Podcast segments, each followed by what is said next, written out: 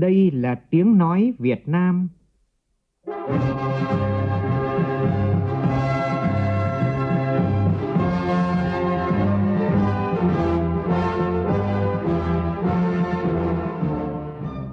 là tiếng nói Việt Nam, phát thanh từ Hà Nội, thủ đô nước Cộng hòa xã hội chủ nghĩa Việt Nam.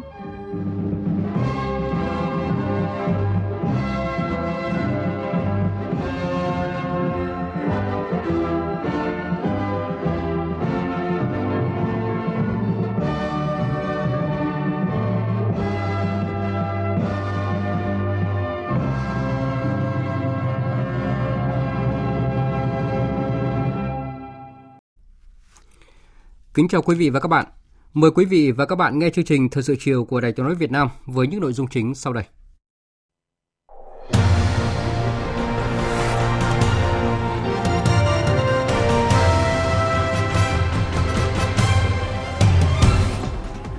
Chủ trì hội nghị Quân ủy Trung ương lần thứ 6 nhiệm kỳ 2020-2025, Tổng Bí thư Nguyễn Phú Trọng nhấn mạnh phải rèn luyện đội ngũ cán bộ quân đội theo tinh thần bảy giám,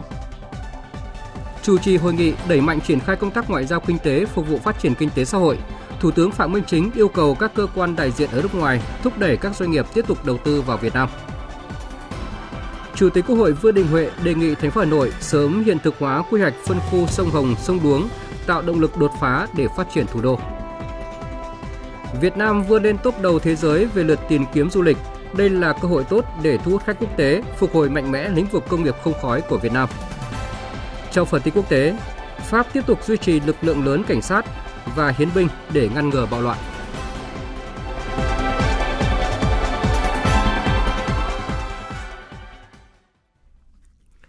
Bây giờ là nội dung chi tiết.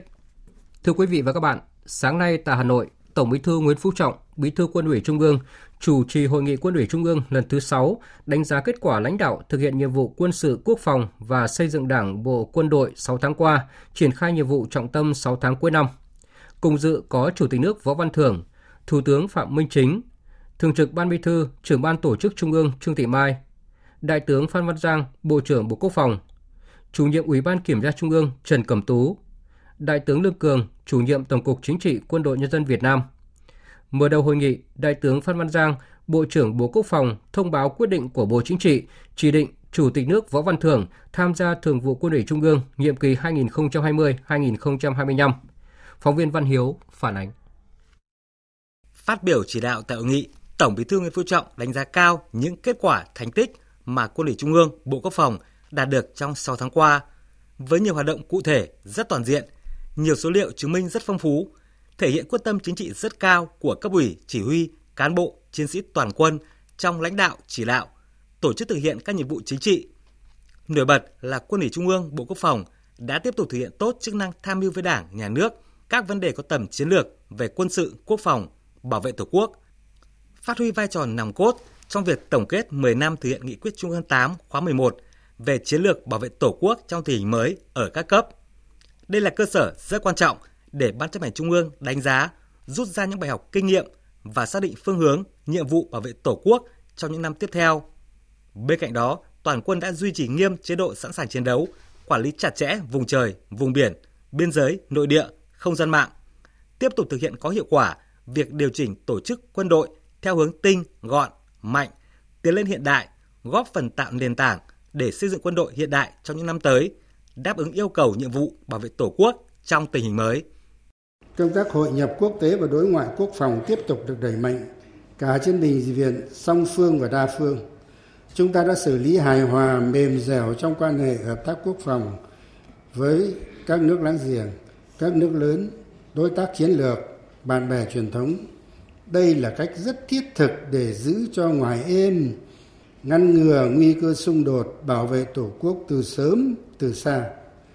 Một trong những hoạt động được bạn bè quốc tế đánh giá cao đó là quân đội ta đã tổ chức lực lượng tham gia cứu trợ thảm họa động đất tại Thổ Nhĩ Kỳ.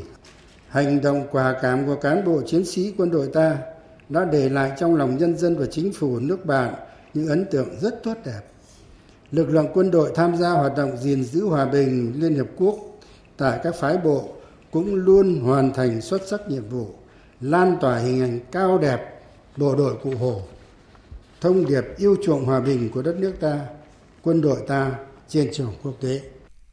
Tổng Bí thư Nguyễn Phú Trọng cũng chỉ rõ những hạn chế trong công tác lãnh đạo chỉ đạo thực hiện nhiệm vụ quân sự quốc phòng trong 6 tháng qua. Đề nghị tập thể quân ủy Trung ương cần tiếp tục lãnh đạo chỉ đạo, kiên quyết khắc phục bằng được những hạn chế, khuyết điểm đã chỉ ra. Nêu rõ thời gian tới, tình hình thế giới và khu vực sẽ tiếp tục còn có những diễn biến phức tạp, khó lường, tác động không nhỏ tới công cuộc xây dựng, phát triển kinh tế xã hội, bảo đảm quốc phòng an ninh của cả nước. Do đó, toàn Đảng, toàn dân, toàn quân ta cần tiếp tục nỗ lực phấn đấu, thực hiện thắng lợi các mục tiêu nhiệm vụ đã đề ra trong năm 2023. Tổng Bí thư Nguyễn Phú Trọng đề nghị Quân ủy Trung ương tập trung lãnh đạo toàn quân, chủ động nắm chắc tình hình, tham mưu đúng, trúng, kịp thời các giải pháp để xử lý thắng lợi các tình huống, kể cả tình huống trên không, trên biển, biên giới và nội địa. Tiếp tục giữ vững thế chủ động chiến lược, không để bị động bất ngờ, lãnh đạo chỉ đạo toàn quân thực hiện thật nghiêm nhiệm vụ sẵn sàng chiến đấu, chủ động về phương án, chuẩn bị tốt mọi mặt, ứng phó thắng lợi với các thách thức an ninh phi truyền thống,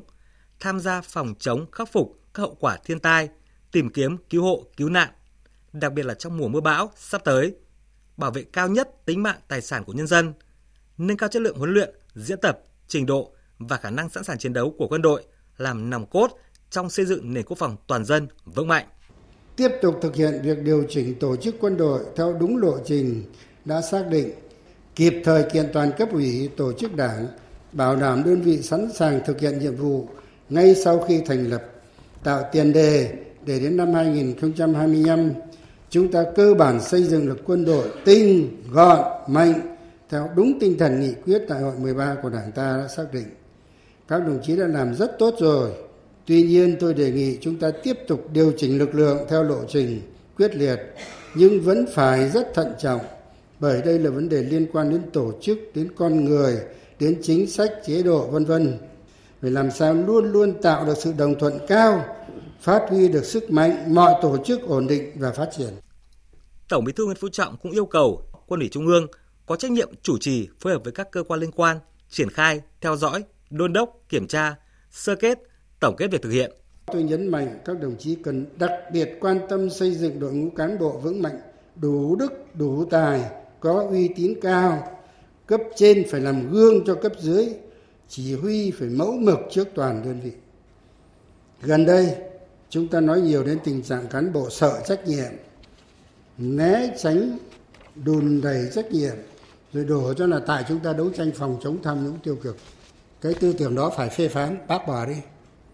càng đấu tranh phòng chống tham nhũng tiêu cực thì phải rất tốt lên chứ. Anh nào không dám làm thì sang một bên. Chúng ta không thiếu người, phải với tinh thần kiên quyết như vậy. Bởi vì người cán bộ chỉ huy quân sự mà thiếu quyết đoán, né tránh, đùn đẩy trách nhiệm thì sẽ bỏ lỡ mất thời cơ, dẫn đến thất bại trong xử lý các tình huống xảy ra. Muốn vậy, chúng ta phải chú trọng bồi dưỡng, rèn luyện đội ngũ cán bộ quân đội theo tinh thần bảy dám là dám nghĩ dám nói dám làm dám chịu trách nhiệm dám đổi mới sáng tạo dám đương đầu với khó khăn thách thức và dám hành động vì lợi ích chung. Tổng Bí thư Nguyễn Phú Trọng đề nghị Quân ủy Trung ương, Bộ Quốc phòng tiếp tục tiến hành thật tốt, sâu rộng công tác giáo dục, tuyên truyền để nhân dân trong nước và bạn bè quốc tế hiểu sâu sắc hơn nữa về lịch sử oai hùng, truyền thống vẻ vang, chiến công hiển hách của quân đội ta trong suốt 80 năm qua dưới sự lãnh đạo tuyệt đối, trực tiếp về mọi mặt của Đảng. Sự đùm bọc, che chở, giúp đỡ của nhân dân, sự ủng hộ, giúp đỡ của bạn bè quốc tế và nhân dân yêu chuộng hòa bình trên thế giới. Tôi đề nghị những chủ trương quyết sách của quân ủy Trung ương phải được phổ biến đến toàn thể cán bộ chiến sĩ tiếp tục quán triệt xây dựng ý chí quyết tâm cao cho toàn quân phấn đấu hoàn thành thắng lợi mọi nhiệm vụ 6 tháng cuối năm và cả năm 2023 với kết quả cao hơn năm 2022. Xin chúc các đồng chí sức khỏe, hạnh phúc và thành công.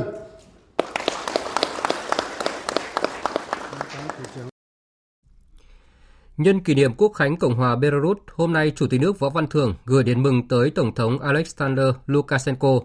Thủ tướng Phạm Minh Chính gửi điện mừng tới Thủ tướng Roman Golubchenko. Chủ tịch Hội Vương Đình Huệ gửi điện mừng tới Chủ tịch Hội đồng Natalia Kochanova và Chủ tịch Viện đại biểu Vladimir Andreychenko.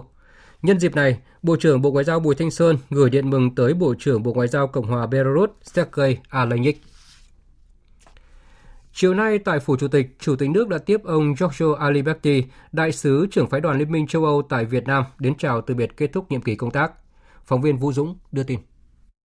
Chủ tịch nước Võ Văn Thưởng chúc mừng đại sứ đã hoàn thành xuất sắc nhiệm kỳ công tác tại Việt Nam, mong sớm đón Chủ tịch Hội đồng châu Âu Charles Michel thăm Việt Nam, trao đổi về hợp tác Việt Nam EU trong thời gian tới. Trân trọng cảm ơn Chủ tịch nước dành thời gian tiếp, đại sứ EU Giorgio Aliberti cho biết Dấu ấn quan trọng trong nhiệm kỳ 4 năm qua là EU và Việt Nam đã ký kết Hiệp định Thương mại Tự do Việt Nam-EU, mang lại lợi ích cho cả hai bên. Đối với Hiệp định Bảo hộ Đầu tư Việt Nam-EU, EU đang tiếp tục thúc đẩy để các thành viên sớm phê chuẩn hiệp định này. Về vấn đề thẻ vàng IUU, Đại sứ EU đánh giá đến nay Việt Nam đang đi đúng hướng và đã có sự cải thiện. Tháng 10 tới sẽ có đoàn công tác của EU sang làm việc tại Việt Nam về vấn đề này. Chủ tịch nước Võ Văn Thưởng chia sẻ với đại sứ về việc 4 năm qua thế giới xảy ra những vấn đề chưa từng có tiền lệ, trong đó có đại dịch COVID-19. Trong bối cảnh đó, Việt Nam và EU có nhiều dấu ấn hợp tác. Trong đó Việt Nam và EU đã ký kết Hiệp định Thương mại Tự do Việt Nam-EU, tuyên bố chính trị của Việt Nam về quan hệ đối tác chuyển đổi năng lượng công bằng giữa Việt Nam với các đối tác quốc tế do EU làm điều phối viên. Việc thúc đẩy các thành viên EU sớm phê chuẩn Hiệp định Bảo hộ Đầu tư Việt Nam-EU. Những thành quả đó có đóng góp quan trọng của đại sứ. Đối với vấn đề thẻ vàng IUU, Chủ tịch nước cho biết, thời gian qua Việt Nam rất nghiêm túc trong việc triển khai các quy định, khuyến cáo của EU cũng như hướng dẫn ngư dân Việt Nam tuân thủ. Chủ tịch nước mong muốn EU đánh giá đúng và đầy đủ nỗ lực của người dân và nhà nước Việt Nam bằng việc gỡ bỏ thẻ vàng. Cảm ơn đại sứ dành tình cảm yêu mến Việt Nam, nêu nhiều vấn đề chân thành, thẳng thắn. Chủ tịch nước Võ Văn Thưởng trao đổi một số vấn đề đại sứ quan tâm. Trong đó, đối với vấn đề nhân quyền, Chủ tịch nước nêu rõ, từ khi Chủ tịch Hồ Chí Minh đọc tuyên ngôn độc lập khai sinh ra nước Việt Nam Dân Chủ Cộng Hòa năm 1945 đến nay, Việt Nam luôn nỗ lực đảm bảo cao nhất quyền con người. Hiến pháp 2013 của Việt Nam đã quy định đầy đủ về quyền con người và Việt Nam đang nỗ lực kiên trì thực hiện những quyền đã được hiến định đó. Đối với các tổ chức phi chính phủ nước ngoài, Chủ tịch nước Võ Văn Thưởng cũng khẳng định Đảng, Nhà nước Việt Nam luôn tôn trọng, tạo điều kiện và khuyến khích các tổ chức xã hội và tổ chức phi chính phủ nước ngoài hoạt động theo khuôn khổ pháp luật Việt Nam. Chiều nay tại trụ sở Bộ Ngoại giao, Thủ tướng Phạm Minh Chính chủ trì hội nghị đẩy mạnh triển khai công tác ngoại giao kinh tế phục vụ phát triển kinh tế xã hội 6 tháng cuối năm. Cùng dự có Phó Thủ tướng Trần Lưu Quang, lãnh đạo các bộ ngành, các đại sứ, trưởng cơ quan đại diện Việt Nam ở nước ngoài, lãnh đạo các hiệp hội, doanh nghiệp. Hội nghị được kết nối tới 94 điểm cầu trên thế giới. Tin của phóng viên Vũ Khuyên. Phát biểu mở đầu phiên họp, Thủ tướng Phạm Minh Chính cho biết, sau 4 tháng kể từ hội nghị triển khai chương trình hành động của chính phủ thực hiện chỉ thị số 15 của Ban Bí thư về công tác ngoại giao kinh tế, hội nghị này nhằm tiếp tục ra soát, đánh giá kết quả, đúc rút các bài học kinh nghiệm về triển khai công tác ngoại giao kinh tế thời gian qua, theo tinh thần chỉ đạo của chỉ thị số 15 của Ban Bí thư là phải đưa ngoại giao kinh tế trở thành nhiệm vụ cơ bản, trung tâm của đối ngoại, trở thành động lực quan trọng phục vụ phát triển đất nước – Thủ tướng cho biết tình hình thế giới khu vực thay đổi rất nhanh chóng, phức tạp khó lường. Đây không chỉ là những điều chỉnh mang tính giai đoạn mà là những chuyển đổi có tính hệ thống, mang tính cơ cấu tác động sâu rộng dài hạn. Ở trong nước, khó khăn thách thức nhiều hơn thời cơ thuận lợi, là một nền kinh tế có độ mở lớn nhưng quy mô còn khiêm tốn, năng lực cạnh tranh và sức chống chịu trước các cú sốc từ bên ngoài còn hạn chế. Kinh tế nước ta tiếp tục chịu ảnh hưởng nặng nề bởi bối cảnh kinh tế thế giới, khu vực nhất là đối với các ngành công nghiệp chế biến chế tạo, thu hút đầu tư, các thị trường lớn, truyền thống của Việt Nam bị thu hẹp. Thủ tướng đề nghị các đại biểu phát huy trí tuệ, thảo luận đánh giá sát và kiến nghị các giải pháp nhiệm vụ cụ thể, thiết thực, tập trung vào đánh giá kết quả triển khai chỉ thị số 15 của Ban Bí thư và chương trình hành động của chính phủ về ngoại giao kinh tế thời gian qua. Sắp tới đây, Thủ tướng cho biết phải ưu tiên cho tăng trưởng vì lạm phát đang được kiểm soát và giảm dần theo từng tháng – thúc đẩy ba động lực tăng trưởng là tiêu dùng, đầu tư, đầu tư công, đầu tư tư nhân, đầu tư nước ngoài, xuất khẩu. Thủ tướng mong muốn các cơ quan đại diện ở nước ngoài thúc đẩy các nhà đầu tư tiếp tục đầu tư mở rộng vào Việt Nam, tập trung vào những lĩnh vực mới nổi như tăng trưởng xanh, chuyển đổi số, kinh tế tuần hoàn, kinh tế chia sẻ, công nghệ cao, đổi mới sáng tạo. Về thị trường xuất khẩu, vừa qua nhìn chung các thị trường lớn đều suy giảm. Vì vậy vừa phải củng cố phát triển các thị trường này, vừa phải tìm các thị trường ngách để phát huy, tận dụng các FTA đã ký với hơn 60 thị trường. Tinh thần như ngoại giao vaccine, nơi nào có thể xuất khẩu, bán hàng được thì chúng ta tiến hành khai thác thị trường. Các cơ quan đại diện phải kết nối trong với trong nước với các địa phương doanh nghiệp xuất khẩu, tiếp tục xuất khẩu về lương thực, thực phẩm, đồ gỗ, trái cây, rau quả. Tăng trưởng khu vực nông nghiệp đạt hơn 3% cần tiếp tục phát huy. Cùng với đó tiếp tục mở cửa thị trường, tiếp tục xúc tiến thương mại, du lịch, đầu tư, tận dụng tối đa khả năng có thể, miễn là có thị trường có khả năng xuất khẩu hàng hóa đi và tạo cơ hội điều kiện cho các doanh nghiệp. Nhắc lại chỉ đạo của đồng chí Tổng Bí thư Nguyễn Phú Trọng tại hội nghị trung ương giữa nhiệm kỳ vừa qua là triển khai thực hiện có hiệu quả các hiệp định thương mại đã ký kết, tranh thủ tối đa lợi ích mà các hiệp định này có thể đem lại. Thủ tướng nhấn mạnh, yêu cầu kết nối các tỉnh thành, kết nối các cơ quan đại diện tại nước ngoài, kết nối các doanh nghiệp để tận dụng tối đa mọi cơ hội, phát huy tinh thần trách nhiệm cao nhất vì lợi ích quốc gia dân tộc, vì sự phát triển của đất nước, vì hạnh phúc ấm no của nhân dân. Cũng theo tin của phóng viên Vũ Khuyên, chiều nay tại Trung tâm Đào tạo bóng đá trẻ Việt Nam ở thủ đô Hà Nội, Thủ tướng Phạm Minh Chính đã đến động viên đội tuyển bóng đá nữ Việt Nam trước khi lên đường dự vòng chung kết giải vô địch bóng đá nữ thế giới 2023. Cùng dự có Bộ trưởng Bộ Văn hóa Thể thao và Du lịch Nguyễn Văn Hùng và lãnh đạo Liên đoàn bóng đá Việt Nam. Đội tuyển bóng đá nữ Việt Nam dự vòng chung kết World Cup lần này gồm 23 cầu thủ sẽ lên đường sang New Zealand vào ngày 5 tháng 7 để chuẩn bị cho vòng bảng vòng chung kết bóng đá nữ thế giới. Tại vòng bảng, đội sẽ gặp nhà đương kim vô địch Mỹ, Bồ Đào Nha và Hà Lan. Tặng quà động viên đội tuyển bóng đá nữ Việt Nam, Thủ tướng bày tỏ vui mừng xúc động được gặp lại những cô gái kim cương và huấn luyện viên kim cương của thể thao Việt Nam. Thủ tướng nhấn mạnh việc giành quyền vào vòng chung kết lần này thực sự là thành tích nổi bật, một dấu mốc quan trọng đưa đội tuyển bóng đá nữ Việt Nam vào danh sách các đội bóng hàng đầu thế giới. Qua đó, góp phần nâng tầm vị thế của bóng đá Việt Nam nói chung, bóng đá nữ Việt Nam nói riêng các cầu thủ là kết tinh, hiện thân của ý chí, nghị lực, bản lĩnh Việt Nam. Cho rằng chiến thắng là rất quan trọng, nhưng quan trọng hơn là tinh thần thi đấu, là sự ghi nhận và đánh giá của thế giới về sự trưởng thành vượt bậc của nền bóng đá nữ Việt Nam. Thủ tướng mong muốn các cầu thủ tự tin thi đấu với tinh thần Việt Nam, ý chí Việt Nam. Thủ tướng chúc đội tuyển tốt về thể lực, vững về tinh thần, thi đấu bằng tất cả nhiệt huyết, quyết tâm và ý chí Việt Nam, nhưng không quá nặng về thành tích, mà vì tinh thần cao thượng của thể dục thể thao, vì người hâm mộ, vì màu cờ sắc áo Việt Nam, nỗ lực qua từng trận đấu tiếp tục chinh phục những đỉnh cao mới. Chiều nay tại trụ sở chính phủ, Thủ tướng Phạm Minh Chính đã tiếp bà Amida Alisdanana, Phó Tổng thư ký Liên Hợp Quốc kiêm Tổng thư ký điều hành ESCAP đang ở thăm và làm việc tại nước ta. Tin của phóng viên Vũ Khuyên. Đánh giá cao ý nghĩa chuyến thăm của Phó Tổng thư ký Liên Hợp Quốc kiêm thư ký điều hành ESCAP tới Việt Nam, Thủ tướng Chính phủ Phạm Minh Chính khẳng định Việt Nam rất coi trọng vai trò của Liên Hợp Quốc trong thúc đẩy hợp tác đa phương để giải quyết các vấn đề toàn cầu, cũng như những đóng góp quan trọng của ESCAP đối với phát triển kinh tế xã hội trong khu vực châu Á-Thái Bình Dương kể từ khi thành lập hơn 75 năm qua. Thông tin về tình hình Việt Nam, Thủ tướng Chính phủ cho biết, Việt Nam đang xây dựng, phát triển đất nước dựa trên ba trụ cột là xây dựng nhà nước pháp quyền xã hội chủ nghĩa, nền dân chủ xã hội chủ nghĩa và nền kinh tế thị trường định hướng xã hội chủ nghĩa – đẩy mạnh ba đột phá chiến lược về thể chế, nhân lực và hạ tầng. Cùng với đó, Việt Nam xây dựng nền kinh tế độc lập, tự chủ, gắn với chủ động tích cực hội nhập quốc tế sâu rộng, toàn diện, thực chất, hiệu quả. Trong quá trình đó, Việt Nam lấy con người là trung tâm, chủ thể, mục tiêu, động lực và nguồn lực của sự phát triển, không đánh đổi tiến bộ công bằng xã hội, môi trường lấy tăng trưởng kinh tế đơn thuần.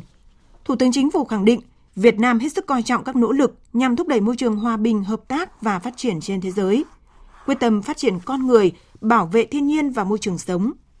Về phần mình, bà Phó Tổng thư ký Liên Hợp Quốc kiêm thư ký điều hành ESCAP đánh giá cao những thành tựu hết sức quan trọng Việt Nam đạt được trong phát triển kinh tế xã hội và phục hồi sau dịch COVID-19 theo hướng bền vững, cũng như những đóng góp tích cực và hiệu quả của Việt Nam tại Liên Hợp Quốc nói chung và ESCAP nói riêng. Phân tích tình hình bối cảnh toàn cầu hiện nay, Hai bên chia sẻ quan ngại về tác động tiêu cực của các thách thức toàn cầu như các cuộc xung đột, biến đổi khí hậu, lạm phát. Thủ tướng Chính phủ nhấn mạnh đây là các vấn đề toàn cầu và ảnh hưởng đến toàn dân nên cần phải có cách tiếp cận toàn cầu toàn dân, đặc biệt là phải đảm bảo công bằng công lý. Bà Phó Tổng thư ký Liên Hợp Quốc cũng nhấn mạnh tầm quan trọng của hợp tác quốc tế, cách tiếp cận toàn chính phủ và toàn xã hội trong xử lý các thách thức này – Thủ tướng Chính phủ Phạm Minh Chính đề nghị Liên Hợp Quốc nói chung và ESCAP nói riêng tiếp tục phát huy thế mạnh để hỗ trợ các nước thành viên, trong đó có Việt Nam, trong hoạch định và triển khai các chính sách phát triển kinh tế xã hội.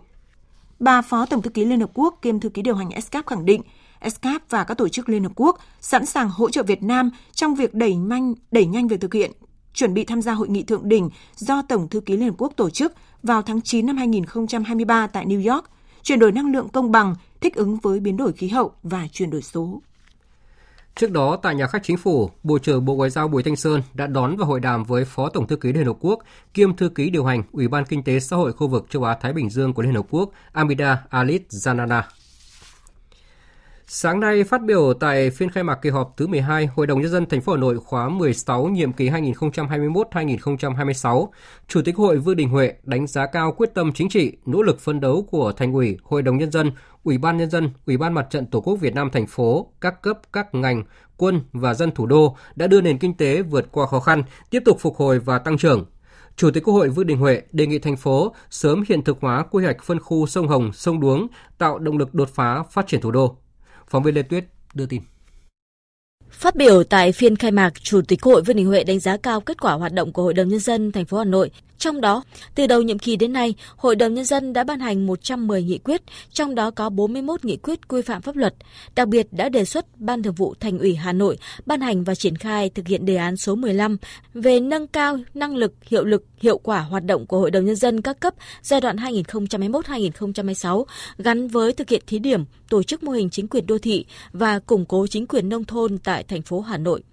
Chủ tịch Quốc hội cho rằng thời gian tới thành phố Hà Nội không thể chủ quan, thỏa mãn và cũng còn rất nhiều việc phải làm, phải có những bước đi, giải pháp mạnh mẽ, quyết liệt, đột phá, tạo chuyển biến căn bản và kết quả cao hơn nữa, không chỉ so với bình quân chung quốc gia mà phải so sánh với các địa phương khác đang dẫn đầu cả nước và đặc biệt phải có tư duy cạnh tranh quốc tế. Tiếp tục đổi mới mạnh mẽ, nâng cao hơn nữa chất lượng, hiệu quả hoạt động của Hội đồng Nhân dân để thực sự là điểm sáng hình mẫu trong tổ chức hoạt động của Hội đồng Nhân dân các tỉnh, thành phố của cả nước, chú trọng nâng cao chất lượng hiệu lực Hội đồng Nhân dân, thường trực Hội đồng Nhân dân, các ban, tổ đại biểu Hội đồng Nhân dân thành phố và của các cấp trong việc quyết định những vấn đề quan trọng của địa phương, bảo đảm thực hiện kịp thời các quy định và quyết định của cơ quan nhà nước cấp trên và của từng địa phương, giám sát việc thi hành pháp luật, giám sát hoạt động của các cơ quan nhà nước, thành phố và cấp dưới theo đúng quy định của pháp luật. Hội đồng nhân dân thành phố Hà Nội cần tổ chức thực hiện tốt nghị quyết số 594 của Ủy ban Thường vụ Quốc hội, phấn đấu tạo chuyển biến rõ rệt và nâng cao chất lượng hiệu lực hiệu quả hoạt động giám sát của Hội đồng nhân dân, từ đó làm tốt nhiệm vụ kiểm soát quyền lực và phòng chống tham nhũng tiêu cực lãng phí ở địa phương. Đồng thời, cần có quyết tâm chính trị cao, hành động quyết liệt hiệu quả trong việc thực hiện nghị quyết kỳ họp thứ 5 Quốc hội khóa 15 để hoàn thành cao nhất vượt mức chỉ tiêu kinh tế xã hội và các kế hoạch công tác năm 2023 tập trung tháo gỡ các điểm nghẽn vướng mắc đã được chỉ rõ, tiếp tục hoàn thiện thể chế để kiến tạo phát triển thủ đô, đẩy nhanh tiến độ các dự án đầu tư công, kết cấu hạ tầng kinh tế xã hội, nhất là các dự án trọng điểm quan trọng của thành phố, xây dựng hệ thống đường giao thông và các tuyến đường sắt đô thị, đề án về cải tạo xây dựng lại nhà chung cư cũ, chương trình phát triển nhà ở của thành phố Hà Nội giai đoạn 2021-2030, tiếp tục quan tâm dành nguồn lực đầu tư và các cơ chế chính sách để thúc đẩy phát triển mạnh mẽ công nghiệp văn hóa, đẩy nhanh phát triển kết cấu hạ tầng kinh tế xã hội khu vực nông thôn vùng còn nhiều khó khăn với mục tiêu phát triển thủ đô đồng đều toàn diện và bền vững, nhất là về đầu tư phát triển kết cấu hạ tầng tạo sinh kế và đời sống cho người dân. Hà Nội cần khẩn trương hoàn thành công tác quy hoạch theo quy định tại luật quy hoạch và nghị quyết của Quốc hội, tập trung triển khai các quy hoạch đã được phê duyệt và vẫn còn hiệu lực, nhất là sớm hiện thực hóa các quy hoạch các phân khu sông Hồng, sông Đuống để thay đổi căn bản diện mạo thủ đô, tạo động lực đột phá phát triển thủ đô. Tiếp tục đẩy mạnh cải cách hành chính, cải thiện môi trường đầu tư kinh doanh, nâng cao năng lực cạnh tranh, siết chặt kỷ luật kỷ cương hành chính công chức công vụ, kịp thời phát hiện, xử lý hoặc thay thế kịp thời các cán cán bộ công chức đun đẩy né tránh, thiếu trách nhiệm, không hoàn thành chức trách nhiệm vụ được giao, nhất là người đứng đầu. Trên cơ sở đó, tổ chức thật tốt việc lấy phiếu tín nhiệm, bỏ phiếu tín nhiệm các chức danh do Hội đồng Nhân dân bầu phê chuẩn, bảo đảm việc lấy phiếu tín nhiệm duy nhất trong nhiệm kỳ nghiêm túc, không hình thức và đánh giá đúng về uy tín, kết quả thực hiện chức trách nhiệm vụ của cán bộ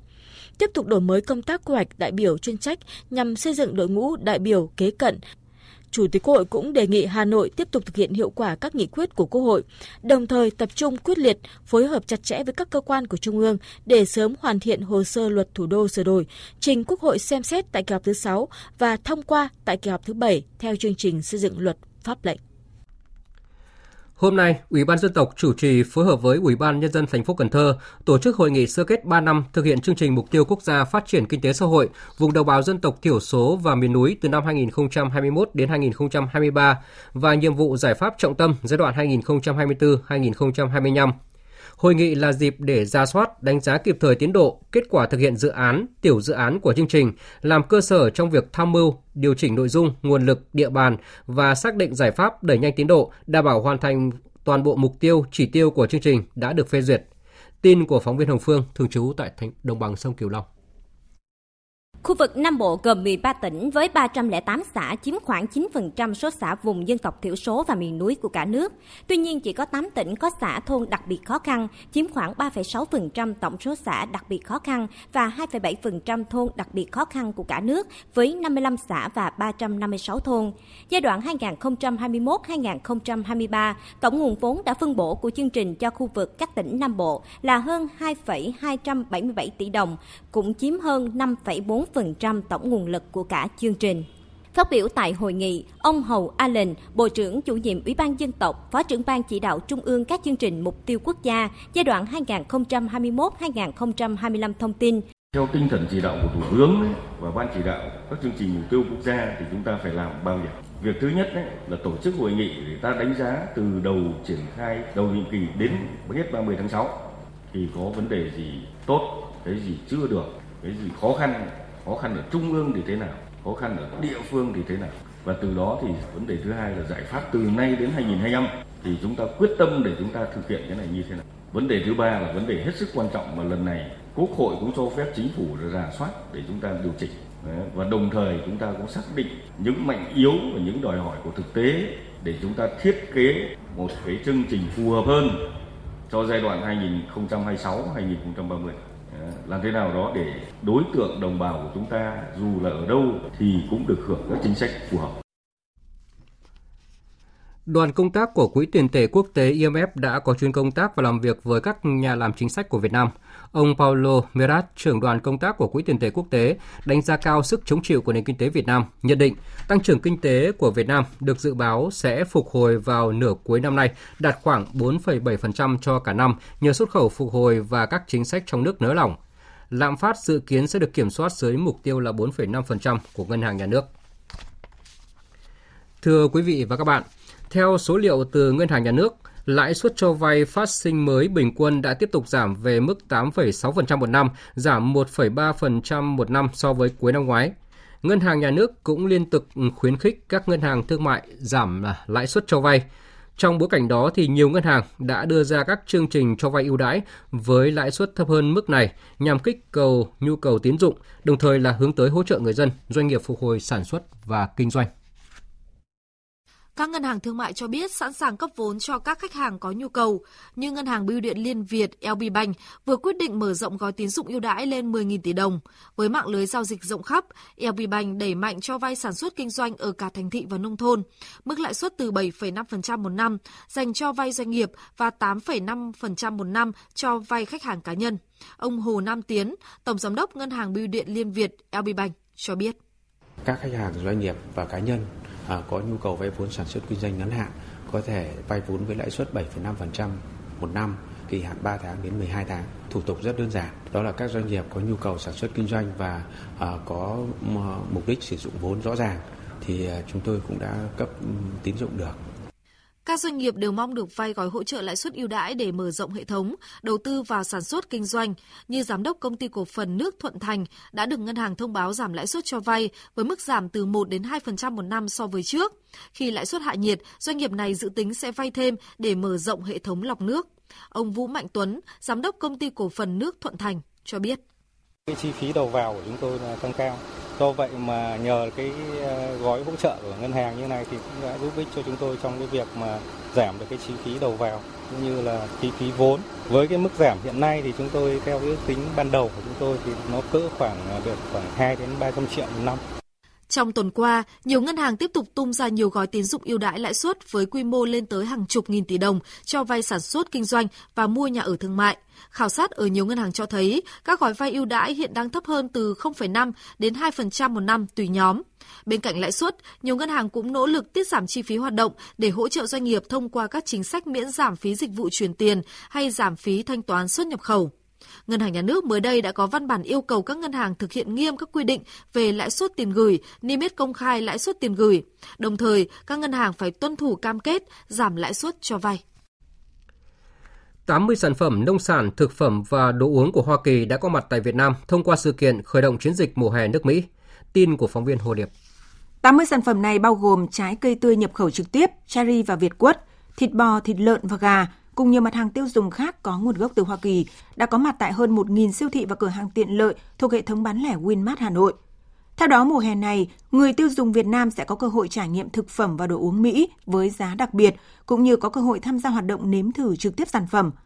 Đại biện lâm thời Đại sứ quán Hoa Kỳ tại Hà Nội, bà Melissa Bishop cho biết, Việt Nam là thị trường xuất khẩu quan trọng đối với Hoa Kỳ. Trong năm 2022, kim ngạch xuất khẩu hàng tiêu dùng từ Hoa Kỳ vào Việt Nam đạt con số hơn 1 tỷ đô la Mỹ và được dự báo sẽ tăng trưởng hơn nữa trong bối cảnh ngành bán lẻ Việt Nam đầy năng động. Qua đó đóng góp lớn vào thương mại song phương Hoa Kỳ Việt Nam. Nửa đầu năm nay, lượt tìm kiếm về Việt Nam trên công cụ theo dõi xu hướng du lịch của Google liên tục tăng, đưa Việt Nam lọt top 6 những địa điểm du lịch được tìm kiếm nhiều nhất trên thế giới. Tổng cục Du lịch nhận định đây chính là cơ hội tốt để thu hút khách quốc tế, phục hồi mạnh mẽ lĩnh vực công nghiệp không khói của Việt Nam. Với lượng tìm kiếm tăng từ 10 đến 25%, Việt Nam xếp thứ 6 trên thế giới, là điểm đến duy nhất ở khu vực Đông Nam Á nằm trong nhóm này. Ấn Độ và Australia là hai thị trường mới đầy tiềm năng tăng trưởng của du lịch Việt Nam do các hãng hàng không đã phục hồi và mở rộng đường bay kết nối với các thành phố lớn như Hà Nội, thành phố Hồ Chí Minh, Nha Trang. Chính nhờ việc vươn lên top đầu trong tìm kiếm địa điểm du lịch của thế giới mà theo dữ liệu từ Tổng cục Du lịch, tổng doanh thu ngành công nghiệp không khói trong 6 tháng đầu năm đạt gần 343.000 tỷ đồng, tăng 1,45% so với cùng kỳ năm 2019, trước khi dịch COVID-19 bùng phát. Trong đó có 5,6 triệu lượt khách quốc tế và gần 64, 64 triệu lượt nội địa.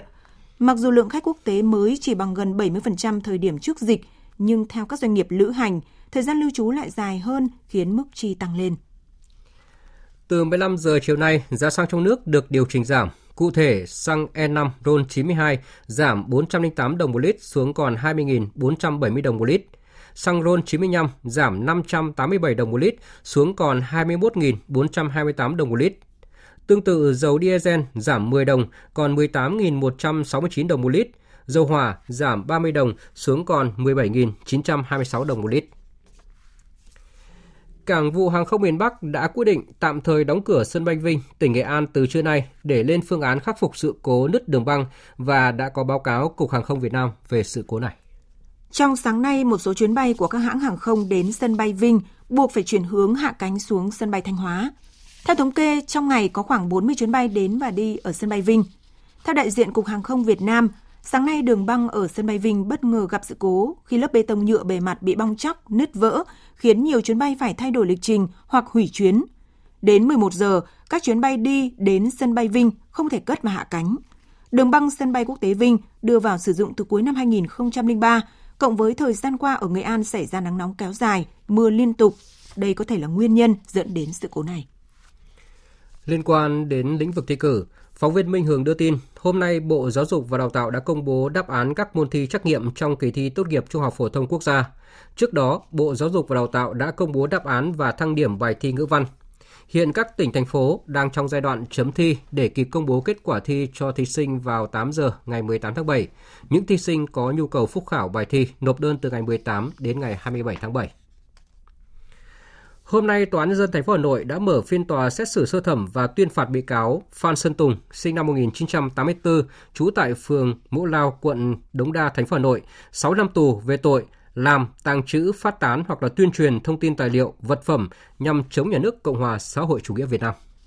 Theo cáo trạng của Viện Kiểm sát Nhân dân thành phố Hà Nội, đối tượng Phan Sơn Tùng có hình ảnh, lời nói phát biểu trong một số video clip phát tán trên Facebook, YouTube với nội dung tuyên truyền đả kích, nói xấu chế độ, xuyên tạc sự thật về tình hình chính trị, kinh tế xã hội Việt Nam, bôi nhọ lãnh đạo Đảng, Nhà nước.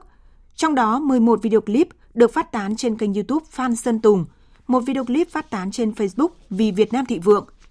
Cơ quan điều tra xác định từ năm 2011, Phan Sơn Tùng đã tạo lập, quản lý và sử dụng 4 tài khoản mạng trực tuyến gồm ba kênh YouTube vì Việt Nam thịnh vượng, Sơn Tùng TV, Phan Sơn Tùng và một tài khoản Facebook mang tên David Phan. Đến tháng 8 năm ngoái, tài khoản Facebook đã đăng lại hơn 1.000 video clip từ ba kênh YouTube trên. Các video clip thu hút trên 148 triệu lượt xem và 5, 530.000 lượt theo dõi. Ngoài ra, Phan Sơn Tùng đăng tải qua kênh Vì Việt Nam Thịnh Vượng 10 video clip với nội dung kêu gọi thành lập tổ chức bất hợp pháp với tên gọi Đảng Việt Nam Thịnh Vượng nhằm thu hút sự quan tâm của dư luận. Cơ quan chức năng kết luận, quá trình quản lý các tài khoản mạng, Phan Sơn Tùng đã làm và phát tán 16 video clip có nội dung vi phạm pháp luật lên mạng Internet. Tại phiên tòa, Phan Sơn Tùng đã thừa nhận hành vi, thừa nhận các bài đã đăng tải là do bị cáo thực hiện, nhưng không thừa nhận nội dung các bài viết đã đăng tải là vi phạm pháp luật. Thưa quý vị, cùng với sự vào cuộc của cả hệ thống chính trị, đội ngũ già làng, người có uy tín vùng đồng bào dân tộc thiểu số đã góp phần quan trọng vào sự nghiệp đại đoàn kết dân tộc. Mời quý vị cùng gặp gỡ những già làng, người có uy tín là cầu nối gắn kết giữa đảng và lòng dân ở tỉnh Đắk Lắk.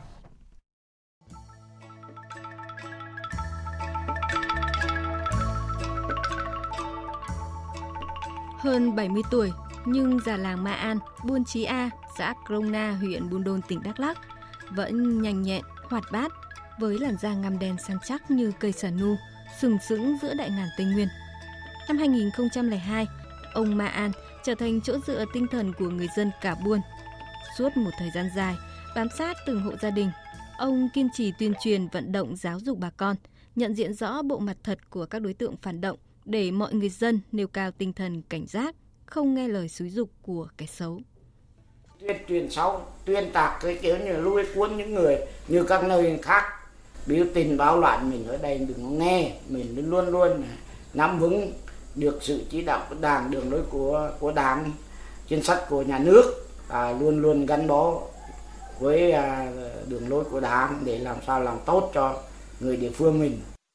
Khi điểm nóng đã bình yên, Gia làng, người có uy tín, tiếp tục là tấm gương trong thực hiện tốt chủ trương chính sách của Đảng, pháp luật của nhà nước. 54 năm đứng trong hàng ngũ của Đảng, ông Y Thương Cầm Ăn ở xã Bông Krang, huyện Lắc, tỉnh Đắk Lắc, thường xuyên tham gia các buổi sinh hoạt cộng đồng tại buôn làng, vận động đồng bào các dân tộc chấp hành tốt chủ trương chính sách pháp luật của nhà nước, tích cực xây dựng khối đại đoàn kết toàn dân tộc. Ông Y Thương cho biết, dù đất nước ngày càng phát triển, nhưng cuộc sống của đồng bào các dân tộc thiểu số vẫn còn nhiều khó khăn. Các thế lực thù địch vẫn lợi dụng vào điều này để dụ dỗ bà con chống phá thành quả cách mạng. Do đó, những đảng viên như ông phải là trụ cột, là điểm tựa quan trọng để đồng bào mình tin theo. Đảng, nhà nước rất quan tâm đối với cho người đồng bào dân tộc thiểu số. À, nhiều mặt, ừ, mà thứ nhất là vấn đề điện khắp gia đình mới có thứ hai là cái đi khám bệnh ấy, không có mất tiền. Đó là chữa có phiếu là chữa không không cần mất tiền. Cảm thấy cái đó là do sự quan tâm của đảng và chính sách của nhà nước ta đối với người đồng bào. Bằng uy tín của mình, nhiều gia làng còn vận động bà con kết hợp phát triển du lịch cộng đồng với bảo tồn bản sắc văn hóa dân tộc. Theo già làng Inuenie, Buôn Akotong, thành phố Buôn Ma Thuột, tỉnh Đắk Lắk, Việc làm này vừa giúp bà con thêm yêu mến, trân trọng nét văn hóa truyền thống của dân tộc, vừa giúp họ có thêm thu nhập để có cuộc sống ổn định, bền vững. Bảo tồn cái văn hóa truyền thống là có thể sinh ra những cái khoản thu nhập để đầu tư cho con cháu học hành cũng như tạo công an việc làm cho con cháu trong buôn làng. Đó là phục dựng lại giới thiệu cái truyền thống văn hóa của người đây mình cho khách khứa, không chỉ riêng như khách Việt Nam cả nước ngoài, phát triển bản sắc văn hóa, đi đầu với du lịch để có nguồn thu di dân. Tây Nguyên hiện có hơn 3.700 gia làng, người có uy tín. Họ không chỉ là những biểu tượng văn hóa giữa buôn làng, mà còn là cánh tay nối dài của chính quyền trong tuyên truyền chính sách, pháp luật, đi đầu trong thực hiện các chủ trương, góp phần ổn định đời sống và an ninh buôn làng. Văn phòng Thường trực Ban Chỉ đạo Quốc gia về phòng chống thiên tai vừa có công văn khẩn gửi Ban Chủ huy phòng chống thiên tai và tìm kiếm cứu nạn các tỉnh miền núi phía Bắc về chủ động các giải pháp ứng phó với mưa lớn, nguy cơ lũ quét và sạt lở đất. Trung tâm Dự báo Khí tượng Thủy văn Quốc gia dự báo từ đêm nay đến sáng mùng 5 tháng 7, khu vực miền núi phía Bắc có mưa to, có nơi mưa rất to trên 250 mm. Nguy cơ xảy ra lũ quét, sạt lở đất tại khu vực vùng núi và ngập úng tại các khu vực trũng thấp. Để chủ động ứng phó, giảm thiểu thiệt hại do mưa lớn và nguy cơ xảy ra lũ quét, sạt lở đất, đề nghị Ban Chỉ huy phòng chống thiên tai và tìm kiếm cứu nạn các tỉnh miền núi phía Bắc theo dõi chặt chẽ các bản tin dự báo, cảnh báo, thông tin kịp thời cho các cấp chính quyền, nhân dân để chủ động phòng tránh. Triển khai lực lượng xung kích kiểm tra giả soát các khu dân cư ven sông suối, khu vực thấp trũng có nguy cơ cao xảy ra ngập lụt, lũ quét, sạt lở đất để chủ động tổ chức di rời, sơ tán người dân đến nơi an toàn.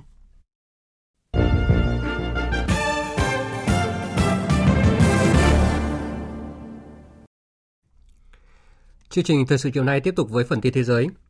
Hạ viện Thái Lan khóa 26 hôm nay đã chính thức khai mạc dưới sự chủ trì của nhà vua và hoàng hậu tại tòa nhà Quốc hội ở thủ đô Bangkok. Phóng viên Đài tiếng nói Việt Nam thường trú tại Thái Lan đưa tin.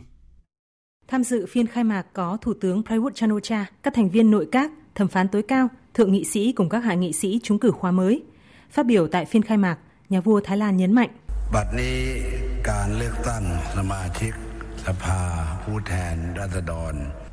Tôi gửi lời chúc mừng tới toàn thể các hạng nghị sĩ trúng cử khóa mới. Mong rằng các hạng nghị sĩ sẽ phát huy tinh thần yêu nước, nỗ lực cống hiến bằng trí tuệ, năng lực của mình để hoàn thành mọi nhiệm vụ, xây dựng đất nước phát triển thịnh vượng.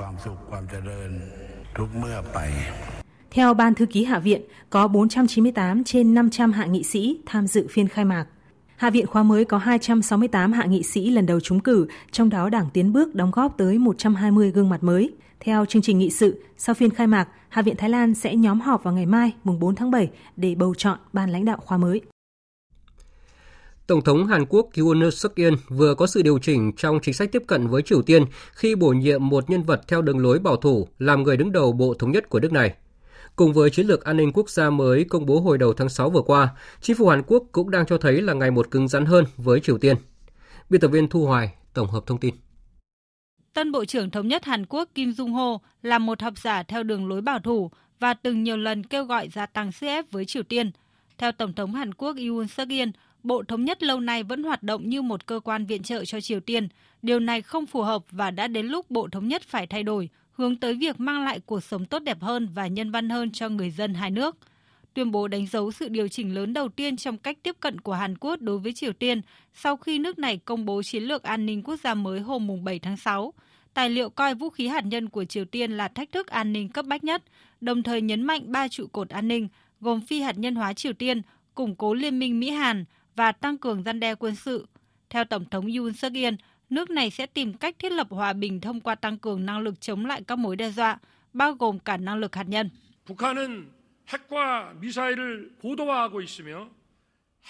Triều Tiên đang nâng cao năng lực hạt nhân và tên lửa của mình và đã hợp pháp hóa việc sử dụng vũ khí hạt nhân.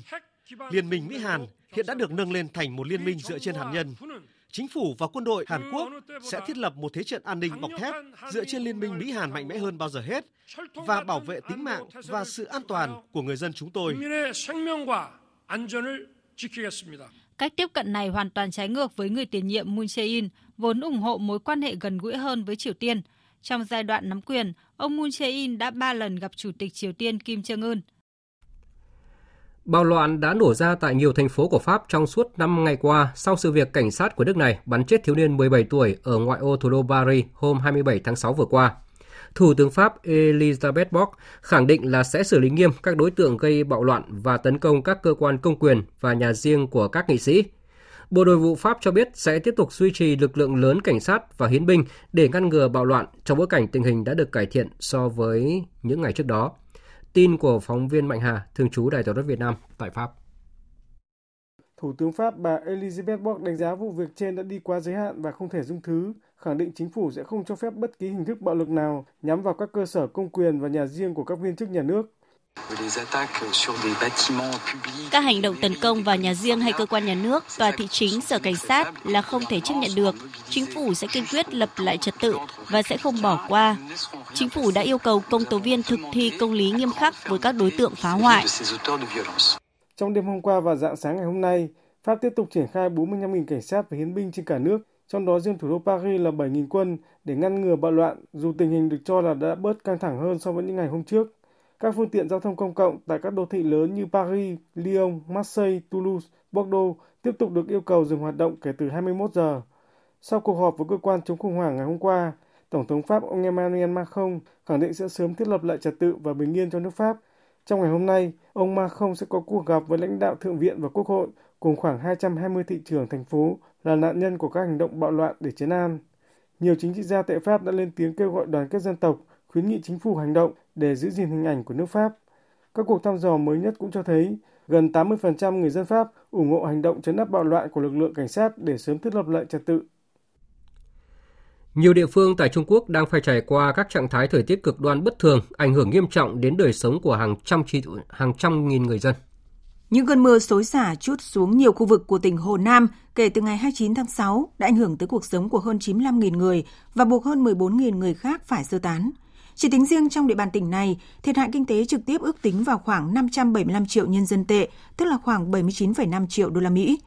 Tại miền Bắc, chính quyền huyện Genba thuộc tỉnh Thiểm Tây thông báo trận lũ lụt nghiêm trọng nhất trong 50 năm qua đã cuốn trôi đường xá và làm hư hại nhiều nhà cửa, song may mắn không có thiệt hại về người. Trong khi đó, tại thủ đô Bắc Kinh đã ghi nhận gần 10 ngày liên tiếp hứng chịu nhiệt độ trên 35 độ C. Kỷ lục như vậy được ghi nhận lần gần nhất vào năm 1961. Thiếu mưa có thể là một trong những nguyên nhân làm tăng nhiệt bởi thủ đô của Trung Quốc năm nay đón nhận lượng mưa thấp hơn so với mức trung bình hàng năm. Giới chức trách cho biết, mặc dù nhiệt độ ngày 3 tháng 7 đã giảm với 33 độ C ghi nhận trưa cùng ngày, nhưng dự báo nắng nóng gai gắt sẽ trở lại trong tuần này. Bắc Kinh và nhiều khu vực khác trên cả nước có thể hứng chịu mức nhiệt lên tới 39,6 độ C. Thưa quý vị và các bạn, hôm nay là ngày quốc tế không sử dụng túi ni lông. Chủ đề của ngày này năm nay là bớt túi ni lông, thêm nhiều mầm sống, nhằm khuyến khích người tiêu dùng giảm sử dụng túi ni lông, thúc đẩy các giải pháp thân thiện với môi trường trên toàn thế giới.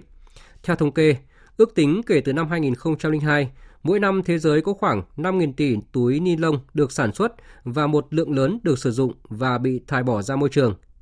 Nghiên cứu của các nhà khoa học cho thấy là bao bì ni lông thông thường phải mất từ 500 đến 1.000 năm mới có thể phân hủy và gây ô nhiễm môi trường khi bị thải ra tự nhiên.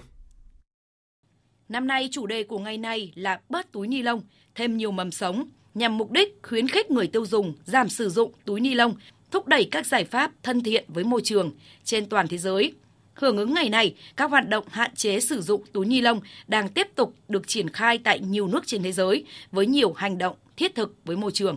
Trong một tuyên bố trước báo giới mới đây, Tổng thư ký Liên Hợp Quốc Antonio Guterres đã kêu gọi thế giới tiếp tục hành động để xây dựng một tương lai không rác thải với ba mục tiêu, đặc biệt nhấn mạnh vào ý thức của người tiêu dùng. We are making a mess of our world. It's time to clean up. Chúng ta đang khiến thế giới trở nên lộn xộn. Đã đến lúc phải làm sạch thế giới. Hãy cùng nhau xây dựng một tương lai không rác thải vì con người và vì hành tinh. Chúng ta hãy là người tiêu dùng có trách nhiệm. Tất cả chúng ta cần cân nhắc nguồn gốc và tác động của hàng hóa và sản phẩm chúng ta mua hàng ngày. Và chúng ta cũng cần cân nhắc xem sẽ tiêu hủy chúng như thế nào chúng ta cần tìm kiếm cơ hội để tái sử dụng, tái chế, tái sửa chữa và khôi phục lại các sản phẩm đã qua sử dụng. Chúng ta cần suy nghĩ hai lần trước khi ném các sản phẩm, trong đó có túi ni lông, vào thùng rác. Vừa rồi là phần tin thời sự quốc tế. Tiếp tục chương trình thời sự chiều nay là trang tin thể thao.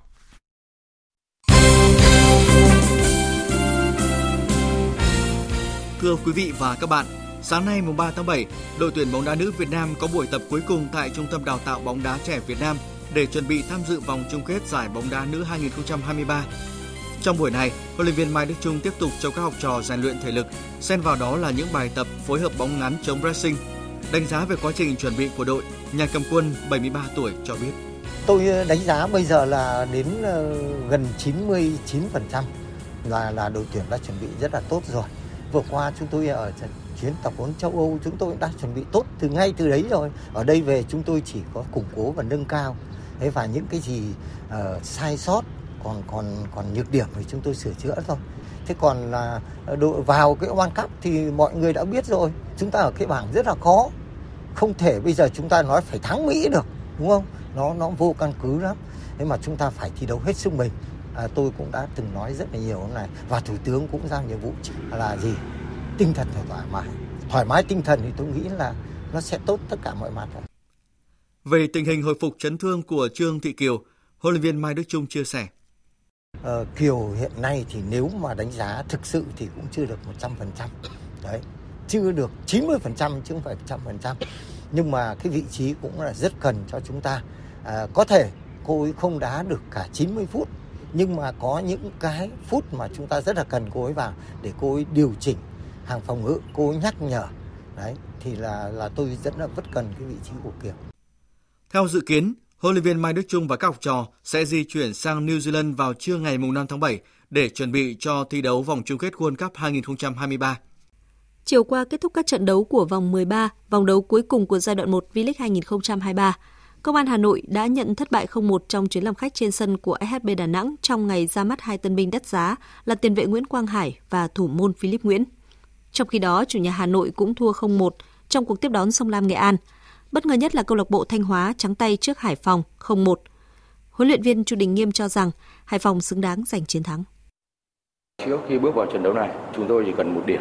Chúng tôi chắc chắn là chúng tốt 8. Tất nhiên đồng đá với Đông Á Thanh Hóa tại sân Thanh Hóa thì nó là một cái sự rất khó khăn. Toàn đội cũng đã xác định là cố gắng chơi hết sức. Nếu mà làm hết sức mình mà không đạt được kết quả tốt, mà có xuống top 6 đội thì cũng là nỗ lực hết mình nhưng hôm nay đội đã chơi rất là tốt về các nỗ lực, về cả cái lối chơi, về cả cái tinh thần thì trận đấu hiện nay là Hải Phòng thắng rất xứng đáng. 1-0 cũng là kết quả mà Viettel đánh bại thành phố Hồ Chí Minh trên sân thống nhất. Chiến thắng này giúp Viettel thu hẹp khoảng cách với đội đầu bảng Công an Hà Nội xuống còn 3 điểm và tràn đầy cơ hội đua vô địch ở giai đoạn 2. Huấn luyện viên Thạch Bảo Khanh chia sẻ sau trận đấu. Đây là một cái chiến thắng ờ, rất là xứng đáng đối với ờ, cầu thủ Viettel của chúng tôi. Các cầu thủ đã chơi ờ, hết sức tập trung và với cái tinh thần cao nhất để giành chiến thắng trận đấu này. Mục tiêu trong giai đoạn tiếp theo của câu lạc bộ là đứng ở top 3 và có cơ hội thì chúng tôi cũng sẽ tranh chấp chức vô địch. Chúng tôi sẽ cố gắng từng trận đấu một, từng đối thủ sẽ có những cái đấu pháp hợp lý. Bây giờ thì chúng tôi cũng chưa nghĩ nhiều đến cái việc mà vô địch. Chúng tôi cố gắng là giải quyết từng trận đấu một thôi là tân binh của giải Futsal vô địch quốc gia, nhưng câu lạc bộ Futsal Hà Nội đã thi đấu khá ấn tượng khi đã giành được 3 chiến thắng kể từ đầu mùa giải đến nay. Huấn luyện viên Nguyễn Đình Hoàng cho biết. Các cầu thủ của đội Hà Nội thì đa phần là các em là khoảng 17, 18 tuổi. Đây là cái giải đấu đầu tiên thì cũng không kỳ vọng nhiều vào kinh nghiệm vào cái thành tích của các em.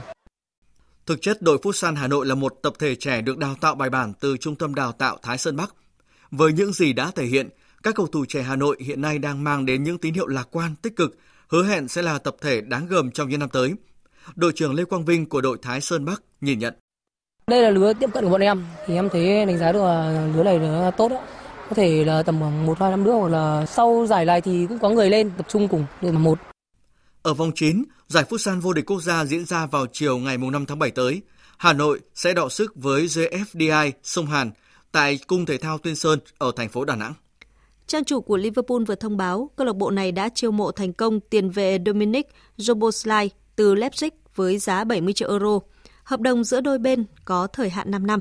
Cầu thủ người Hungary trở thành bản hợp đồng đắt giá thứ ba trong lịch sử của đội bóng sau Virgil van Dijk hơn 84 triệu euro và Darwin Nunes 80 triệu euro. Dominic Zoboslai chia sẻ trong lễ ra mắt đội bóng mới. Thank you. Um... Tôi thực sự hạnh phúc khi đến đây. Liverpool là một đội bóng mạnh và giàu truyền thống, sở hữu đội ngũ huấn luyện viên cùng các cầu thủ giỏi. Tôi đang rất nóng lòng muốn bắt đầu hành trình phía trước. Trong khi đó, báo chí Anh và Tây Ban Nha đưa tin, câu lạc bộ Manchester City đang hỏi mua tiền vệ Frankie de Jong từ câu lạc bộ Barcelona. Nếu đạt được thỏa thuận, Man City có thể sẽ phải chi ra cho Barca 90 triệu bảng. Hiện Barca đang gặp khó khăn về mặt tài chính và việc đội chủ sân Nou Camp để Frankie de Jong ra đi là hoàn toàn xảy ra. Dự báo thời tiết Phía Tây Bắc Bộ, đêm nhiều mây có mưa rào và rông, cục bộ có mưa to đến rất to, ngày có mây có mưa rào và rông vài nơi, riêng Nam Sơn La và Hồi Bình có nắng nóng, gió nhẹ. Trong mưa rông có khả năng xảy ra lốc, xét, mưa đá và gió giật mạnh, nhiệt độ từ 26 đến 34 độ. Riêng Hòa Bình, nhiệt độ cao nhất phổ biến trong khoảng 35 đến 36 độ.